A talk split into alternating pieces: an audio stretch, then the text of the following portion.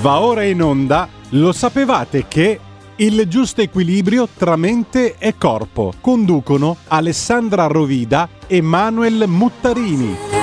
Per le vostre richieste e per le vostre domande scrivete a il mondo dei semplici mail chiocciola gmail.com Salve, buona giornata a tutti. E oggi bentornati innanzitutto nella nostra rubrica. E oggi vorrei parlarvi di un problema che in questo momento affligge un po' buona parte delle persone, cioè le allergie. Allora si definisce allergia ogni reazione anomala eccessiva. Ed eccessiva a chi? Il nostro sistema immunitario, quel sistema del corpo umano che deve difenderlo da minacce esterne considerate non compatibili o comunque nocivi. Quando si verifica una reazione allergica, significa che c'è un sottostante errore del potente sistema difensivo del nostro corpo che, in qualche modo, equivoca, considerando nocive sostanze in realtà innocue come per esempio i pollini, la polvere, i cibi e gli indumenti. E questo equivoca eh, provoca conseguenze di tipo acuto rapido che interessa l'apparato respiratorio, cutaneo e anche intestinale e poi anche altri tipi subacuti che questo qui lo lasciamo un attimino nell'ombra.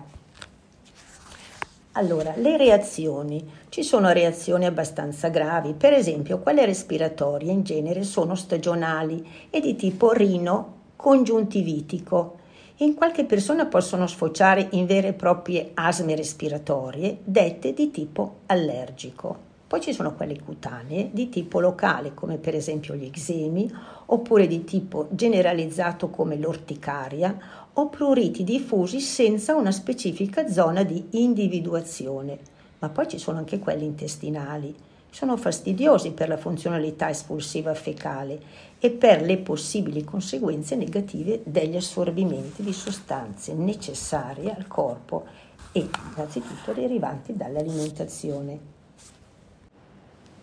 Le cause, individuiamo le cause, potrebbero esserci dei fattori predisponenti, per esempio l'ereditarietà.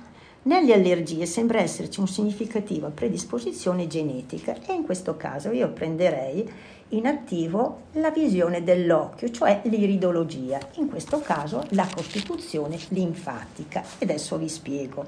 Se avete occhi completamente o prevalentemente azzurri, Chiedetevi se non avete mai sofferto di eccesso di muco, raffreddore e mal di gola, ma mal di gola frequenti e anche tonsilliti, ingrossamenti ghiandolari, febbre da fieno oppure eczemi, cistiti, colon irritabile, febbre e anche dolori reumatici o artritici. La parola chiave di questo problema è reattività. Essi infatti insorgono come risultato di infiammazione reattiva in un tessuto o in un organo. Se qualcosa irrita i tessuti, l'organismo cosa fa? Tenterà di opporsi. Ad esempio, quando prendete il raffreddore, l'infiammazione che ne risulta è il tentativo del corpo di combattere il virus che viene vissuto come un agente irritante. Il termine linfatico è riferito al sistema che si occupa del riciclo dei liquidi organici. Riciclando tali liquidi manteniamo i tessuti del corpo puliti e liberi da scorie e tossine. E qui entriamo in gioco, come diceva l'altro mio collega, appunto del sistema linfatico, del massaggio. Quindi la linfa, il fluido che circola nel tessuto linfatico, è un plasma trasparente, simile al sangue, però con la differenza che contiene solo globuli bianchi il cui compito è quello di spazzar via ed espellere le scorie, nonché di identificare e uccidere qualunque elemento possa costituire una minaccia per il sistema. Oltre al drenaggio dei tessuti, la linfa ricopre un ruolo attivo nel sistema immunitario. Ecco perché questo sarebbe uno dei fattori poi come pulizia da effettuare. Poi arriviamo anche a cosa? Ha un sistema immunitario pigro e ok, ma poi potrebbe esserci anche un ambiente inquinato, che potrebbe essere un ambiente anche quello di, um, uh, ambientale. E non solo, anche l'ultimo imputato potrebbe essere il fumo da sigarette passivo, che potrebbe essere irritante per il sistema immunitario. Abbiamo anche un altro fattore, perché parlavamo appunto dell'intestino. No? Allora, la candida, la candida non è nient'altro che un lievito fungineo normalmente presente nell'apparato gastrointestinale di, un, di ognuno di noi ed è ben controllato da che cosa? Da un'equilibrata flora batterica. L'insieme dei batteri buoni presenti nell'intestino è utile a svariate funzioni, però l'aumento del consumo di alimenti tipo di zucchero o lieviti o l'abuso di antibiotici o i cortisonici, farmaci anche antiulcera, l'assunzione per esempio della pillola anticoncezionale che però senza i dovuti periodi di sospensione potrebbe portare a una proliferazione di questo fungo. Senza dare sintomi acuti può creare una situazione di candidosi intestinale cronica o subacuta, causando cosa? Disquilibrio al sistema immunitario, favorendo non solo allergie alimentari, ma anche di tipo respiratorio cutaneo. Perciò pensate che non è solo questo povero polline che ci inquina, ma tutto il resto. Poi abbiamo anche lo stress. Allora, la carica eh, è, è abbastanza forte come stress perché chi non vive oggi come oggi in un fattore di stress e quindi l'impatto biochimico, ormonale, immunitario sul corpo in grado di ridurre notevolmente le capacità dell'organismo umano, cosa fa? Di, eh, ci porta a un fattore di difesa immunitaria molto molto basse. Le ghiandole surrenali sono più sensibili e responsabili all'equilibrio di molte funzioni del corpo, oltre che di una buona funzione immunitaria un'alterata risposta surrenalica influenzata dallo stress emotivo, dapprima in modo iperstimolante, ad esempio con reazioni di tipo ansioso, si scarica poi in un modo insufficiente e in quest'ultima fase l'individuo può sentirsi esaurito e stanco ed è maggiormente incline appunto a contrarre infezioni virali e molto spesso allergiche. Altri fattori scatenanti potrebbero essere gli allergeni trasportati dal vento. A questa categoria appartengono chi? I pollini, i pulviscoli che fecondano altre piante dello stesso genere, ma loro fanno il loro lavoro. Il polline, che è l'organo riproduttivo maschile della pianta, viene disperso dal vento o veicolato dagli insetti per essere poi depositato sullo stigma, che non è nient'altro che l'organo riproduttivo femminile delle piante, ma è la natura. Noi non dobbiamo essere allergici a questo, dobbiamo essere comunque consapevoli. Quando il polline penetra negli occhi e nel naso delle persone che soffrono di raffreddore da fieno, si scatena la reazione allergica. In realtà il polline non proviene affatto dal fieno, ma dalle graminacee, dal nocciolo, dall'olmo, dal frassino, dalla betulla, dalla quercia, dalla piantaggine, dall'ambrosia e dall'ortica. E vi dirò di più, i pollini dove si possono trovare e quando sono attivi? Dobbiamo conoscere il periodo. I pollini di graminacee in Italia si trovano al momento di massima fioritura nei mesi di maggio e giugno. I pollini di parietaria si diffondono in due distinti periodi al sud tra gennaio e luglio, mentre al nord tra giugno e settembre. E i pollini delle composite, cioè l'artemisia e l'ambrosia, si trovano nel momento di massima fioritura nel nord durante i mesi estivi, mentre nelle regioni più calde tra settembre e ottobre. E i pollini di betulla si liberano nell'aria durante i mesi tra marzo, maggio e soprattutto al nord, mentre nel sud sono quasi del tutto assenti.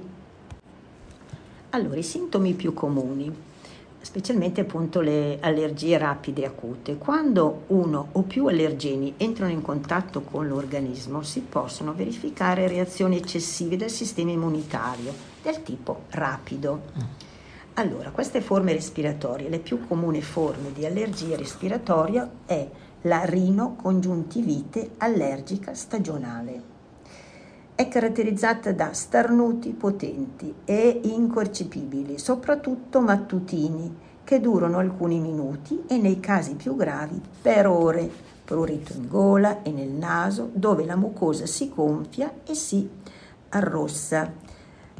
Eh, ciò coinvolto di liquido chiaro che comincia a scorrere dalle narici irritando la pelle intorno, ostruendo la parte nasale accompagnata appunto da bocca che brucia e prurito al palato, palpebre anche gonfie con occhi arrossati che bruciano e lacrimano facilmente, con a volte fastidio alla luce, a leggere, addirittura a guidare e anche a lavorare.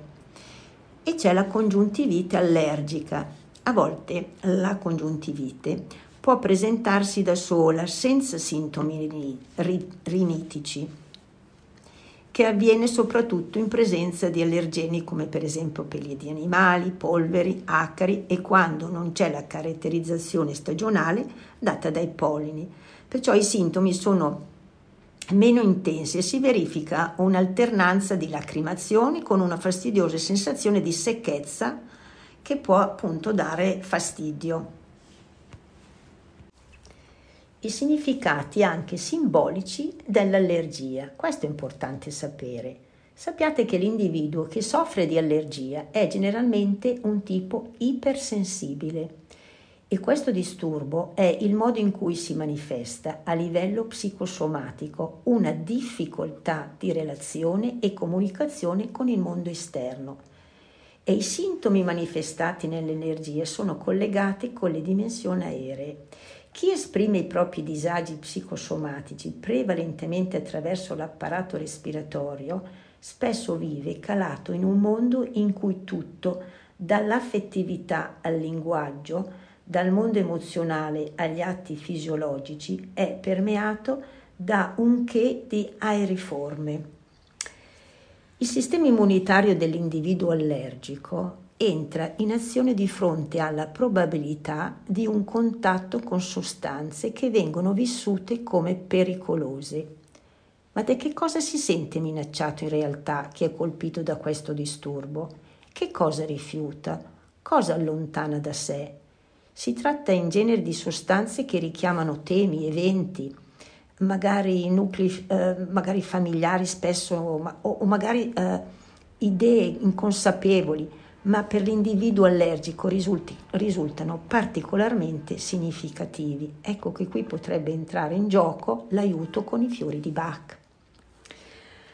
Alcune tra le allergie respiratorie più comuni, ad esempio, compaiono nella stagione appunto primaverile, proprio nel momento in cui, che cosa? La vita torna a germogliare e a rinnovarsi. Sono in particolare gli odori e le sostanze che circolano nell'aria, i messaggeri diretti e importanti di questo risveglio carico di valenze simboliche. E molto spesso alla rinite allergica si associano sintomi oculari di rossore delle congiuntive, gonfiore alle palpebre, lacrimazione che attribuiscono a chi ne è affetto le sembianze di chi sta piangendo sul serio ma che cosa si difende lacrimando l'occhio allergico? Sentimenti come il dolore, la rabbia, la disperazione, la gioia possono far piangere, ma quando sono tenuti le lacrime vengono ricacciate indietro e l'emozione che le accompagna viene negata e nascosta a se stessi e agli altri. E per riuscire allora a buttare fuori quel particolare sofferto stato d'animo, possono intervenire anche in questo caso gli occhi lacrimanti, stavolta anche per qualcosa di allergico e che poi è di concreto, ma che comunque è altrettanto fastidioso e insidioso. In questo caso noi possiamo attribuire un'allergia, ma semplicemente un nostro modo di essere e di avere un vissuto molto tragico. E adesso interveniamo con i rimedi. Innanzitutto facciamo una buona disintossicazione antiallergica perché anche in fitoterapia spesso l'inizio di una terapia è caratterizzata da una disintossicazione di base fatta appunto attraverso il drenaggio che permette l'eliminazione delle tossine e dei prodotti del ricambio cellulare. Il drenaggio si attua con una stimolazione debole e prolungata degli organi detti emuntori, cioè di quelli che sono adibiti all'eliminazione, cioè cute, polmoni, fegato, reni e intestino. E come, come avevamo già spiegato, con la riflessologia, oppure un linfodrenaggio, eccetera, oppure anche con un bel bagno turco particolarmente utile per l'allergia stagionale, ma non solo, e anche il drenaggio prima della stagione primaverile per preparare il successivo intervento fitoterapico spesso associato a quello anche omeopatico in funzione antiallergico o di riequilibrio immunitario. Perciò un drenaggio appunto per il raffreddore da fieno possiamo eh, immettere il tarassaco in tintura madre, il carciofo e la fumaria, cioè 20 gocce, 20 gocce, 20 gocce in un'unica soluzione per tre volte al giorno. Poi abbiamo per le allergie cutanee la bardana, la viola tricola e la saponaria, sempre 20 gocce, 20 gocce, 20 gocce, tre volte al giorno, sempre prima dei pasti. Per il riequilibrio immunitario invece cosa possiamo fare? In base di tutte le allergie c'è un disordine sempre immunitario ed è sempre necessario per lunghi periodi, anche sei mesi o comunque per due mesi precedenti, le reattività stagionali agire con un fitocomplesso che armonizzano questo sistema. Le erbe più utilizzate sono due, sono il ribes nigrum e l'elicrisio. Il ribes con formulazione di 1DH da assumere con 50 gocce da una, due o tre volte al giorno, lontano dai pasti, praticamente si inizia al mattino a digiuno, prima di pranzo e prima di cena.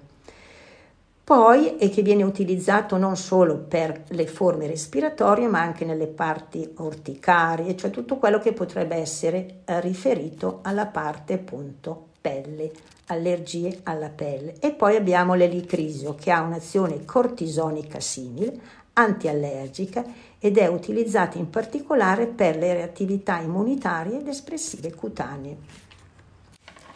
Bene, abbiamo sentito la mia collega che vi ha illustrato in maniera anatomica e fisiologica il funzionamento di quello che può dare un'allergia.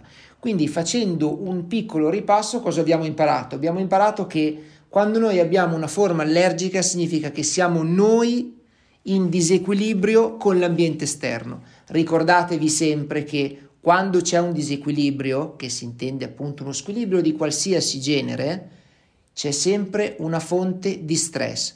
Ricordatevi che un pensiero, seppur piccolo, può provocare grandi problemi al nostro corpo. Grandi problemi al nostro corpo a loro volta andranno a creare dei deficit nell'ambiente attorno a noi circostante. Un ultimo accenno e consiglio e rimedio che vi voglio segnalare è questo. Se volete un rimedio per un classico raffreddore, è semplice, prendetevi un pentolino lo riempite metà di acqua fresca, accendete il fornellino, tagliate anche un piccolo spicchio d'aglio, dopo che l'acqua bolle, spegnete il gas, mettete all'interno lo spicchio d'aglio e mettete anche all'interno tre gocce di eucalipto. Meglio ancora di più, se non vi dà fastidio, far bollire addirittura lo spicchio d'aglio prima ancora dell'ebollizione. Questo farà in modo di caricare ancora di più il tutto. E l'ideale sarebbe aggiungerci anche una goccia di essenza del tea tree, perché il tea tree, ricordatevi sempre che è uno dei più potenti antifungini e antibatteri che esistono comunque in natura e naturalmente antivirale. Questo era sottointeso, ma è giusto sempre comunque segnalarlo. Detto questo, un altro rimedio invece per coloro che soffrono di lacrimazione, gli danno fastidio gli occhi e tutto quanto, la cosa migliore da fare è quella di fare degli impacchi con la camomilla. Quindi cosa si fa? Si fa la camomilla, la si fa raffreddare, si prende quello che è il fattore di magari di un batuffolo di cotone, anche classico dischetto struccante come preferite, lo impregnate, dopodiché lo appoggiate negli occhi. Ricordatevi però, utilizzate due dischetti differenti in modo tale che in caso di congiuntivite non andate naturalmente ad intaccarlo. Se per di più all'interno della vostra famiglia siete più di uno che ha questo problema cercate di fare naturalmente più camomille perché ognuno deve avere il suo altrimenti crea dopo un caos incredibile. Detto questo, un altro rimedio, e poi concludo, che noi svolgiamo quando una persona soffre di sinusite, che come meglio sapete la sinusite è l'infiammazione dei seni nasali che vanno a creare un po' di problemi, insomma il muco non scende, noi utilizziamo la cromoterapia. Infatti andremo ad applicare tre punti specifici che naturalmente non posso farvi vedere adesso perché siamo in radio, con il colore rosso. Questo abbinato naturalmente sempre alla riflessologia e abbinato anche ad una corretta alimentazione perché ricordatevi sempre che quando siete carichi di muco dovete assolutamente e temporaneamente togliere quelle che sono le colle e soprattutto anche i formaggi perché questi creano muco. Il muco va a creare un affaticamento a livello intestinale, il corpo già è debole di suo perché comunque c'è un problema legato al fattore comunque di un sistema immunitario che sta agendo tutto quanto, quindi le vostre energie si spostano dall'attività normale perché ha più bisogno l'apparato respiratorio e tutto, quindi se noi andiamo a alleggerirgli anche il fattore alimentare è un bene, solo naturalmente temporaneamente. E ricordatevi anche di bere gradatamente, non, non affidatevi sempre al detto bisogna bere due litri d'acqua al giorno, no, bevete quanto necessario. Se siete persone che tendono a non bere molto, sforzatevi ogni tanto di bere, ma bevete sempre a piccoli sorsi, perché ricordatevi che se bevete a piccoli sorsi, anche il male alla schiena, che molte persone soffrono, anzi quasi tutti, un po' la nostra postura e tutto quanto, va a idratare la colonna vertebrale e gli spazi che ci sono a livello intravertebrali saranno molto più spugnosi e quindi andranno a dare una maggiore naturalmente sospensione per quella che è la nostra attività. Quindi per ora è tutto, spero che sia io che la mia collega siamo riusciti a darvi delle informazioni dettagliate e soprattutto semplici perché per pur quanto possa sembrare naturalmente l'anatomia, la fisiologia, la naturopatia in sé non è molto semplice in, in, questo, in, questo, ambito e per qualsiasi cosa avete la nostra email per poterci chiedere qualsiasi tipo di domande. Naturalmente se volete che trattiamo un determinato argomento siete liberissimi di scriverci, noi lo prenderemo in esame, naturalmente senza far nome o cognome andremo a dare delle spiegazioni per quanto riguarda la causa, il processo e il trattamento di quella che è la nostra cura. Grazie per essere rimasti con noi e alla prossima. Per le vostre richieste e per le vostre domande scrivete a il mondo dei semplici mail chiocciola gmail.com Avete ascoltato? Lo sapevate che...